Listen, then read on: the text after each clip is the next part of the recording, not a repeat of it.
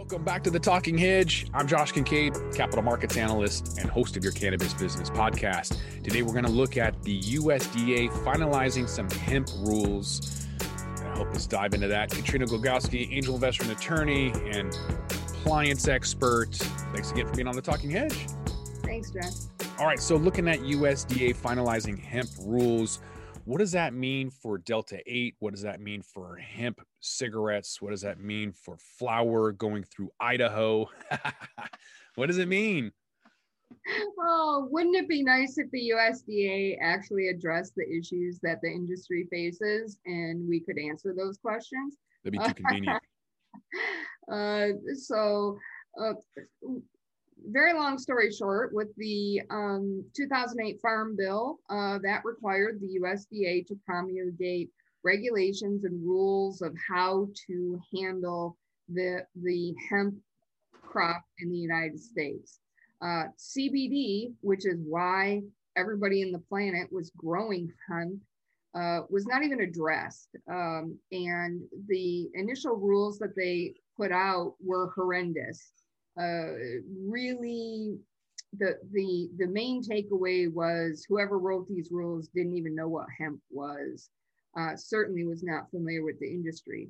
So they published these interim final rules interim final regulations uh, and allowed comments and you can imagine the plethora of comments. And they said we are going to listen to your comments and because we don't know anything about this industry help us fast forward to where we are now. Uh, guess what? They didn't really listen. Uh, and they did what they wanted to do anyway. Um, and so I won't rehash the whole thing. I'll just um, touch on the key points here for you, Josh.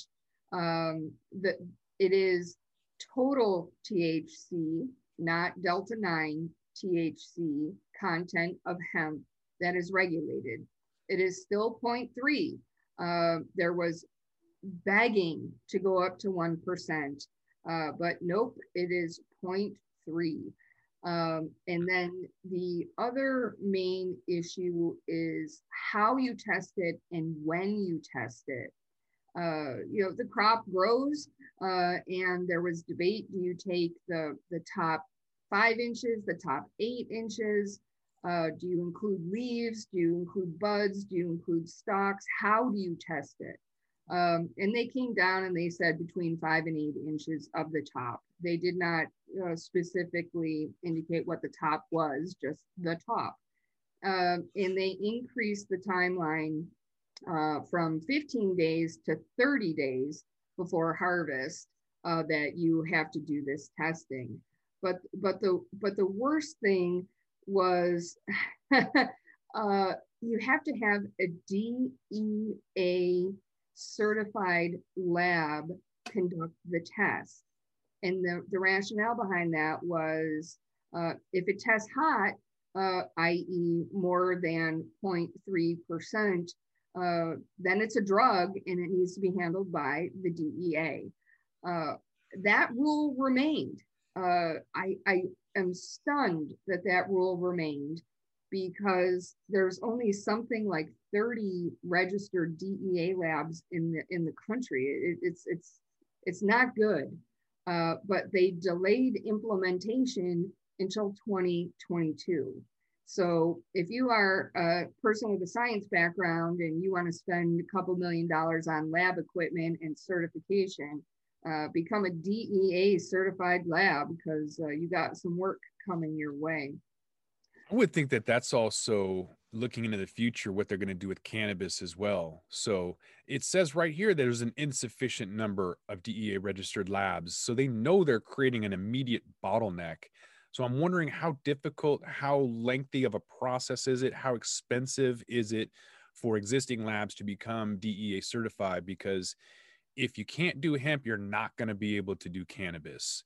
So why not move forward and allow for hemp and just hedge your bet that you're going to have to have that eventually anyways with with THC. Uh, absolutely. Uh, if you are a testing lab for either uh, hemp or cannabis, I would certainly start working in the direction of getting a DEA certification.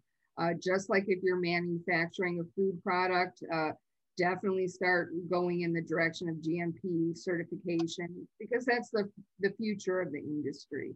Um, and uh, the, the last thing about this was when your crop tests hot in connection with having the DEA certified lab test it and it tests hot, then it's a drug. What do you do with it? Uh, and uh, technically speaking, at that point, it's hazardous waste. And uh, so they they wanted all of the, the USDA wanted all of these rules and regulations concerning crop destruction. So if it tests hot, you have to destroy the crop. Okay, what do you do? Do you have to harvest it and then ship it off to have hazardous waste?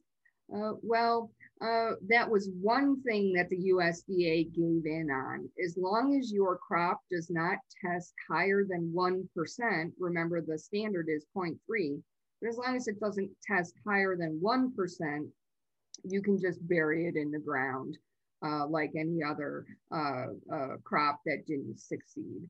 So that was one thing that can happen.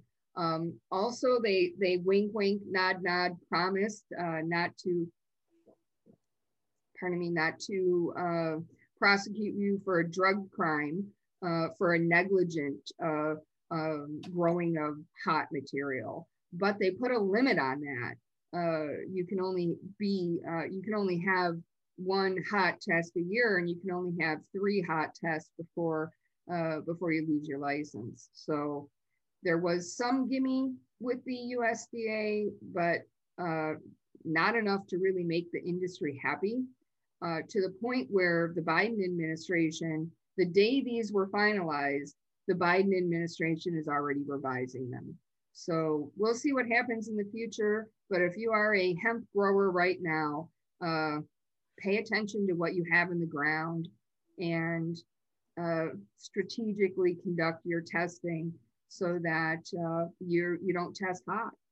That's my advice, Josh. That's good advice. I'm wondering if there's an option to sell it to a cannabis company so that they could include that in kind of a one to one ratio. Now, one percent T, uh, one percent CBD is going to be nothing. Um, but I'm wondering if they can use that somehow rather than burying it, destroying it. Eventually, will, will they be able to utilize it in the cannabis space if it's hot, hot hemp? Um, well, not just that. What if you harvest it to make it into rope or hemp blocks or or hemp clothes or or anything else? Uh, and, and quite frankly, the USDA did not address that. Uh, as I said, they're, they're just not familiar, familiar with the industry at all, and these regulations indicate that. And once again, there's no reference to CBD. Um, hey, I want to smoke hemp flower. Uh, silent. Doesn't even.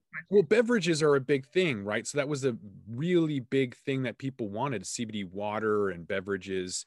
And so to not even address that issue um, you know, I think leaves a lot of people still uncertain of what to do. This doesn't really clarify any of the uncertainty that we've had since August of 2018 or 19, whenever they said you can't have CBD beverages. It's been crazy. Well, the USDA uh, deferred to the FDA, whose hands are tied by the DEA uh, and that alphabet soup putting together, it, it really does just create a soup. Um, and they, they need to go back and basically throw this away and start again from the perspective of how the industry actually operates instead of hemp is a drug and babies are going to die. Mm. Uh, come on, people, you know, figure this out before you start regulating an industry you don't understand. Right yeah, that's pretty frustrating. Um, but hopefully they'll figure that out. I don't know. Got very little faith in the government to do anything right the first time. So it's going to take some adjusting and a lot of time and patience. So, even more reason to consume. All right. With that, we're going to roll this one up. I want to thank my guest, Katrina Golgowski, angel investor and attorney. Thanks again for being on The Talking Hedge. Thanks, Josh. I'm Josh Kincaid. This is The Talking Hedge. Don't forget to like, share, and subscribe, or don't. And I'm out. Don't forget to smash that like button on your way out and check out these other videos that we've got.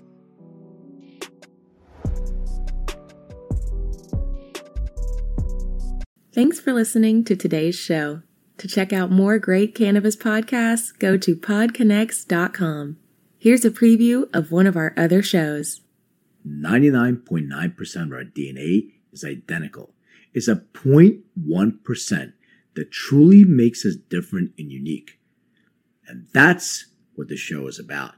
Find out that 0.1% about your favorite guests. Find out what music they like, their first cannabis experience, and even what their room looked like growing up. But more importantly, or as important, their journey. Learn what makes them unique on Everything is Personal.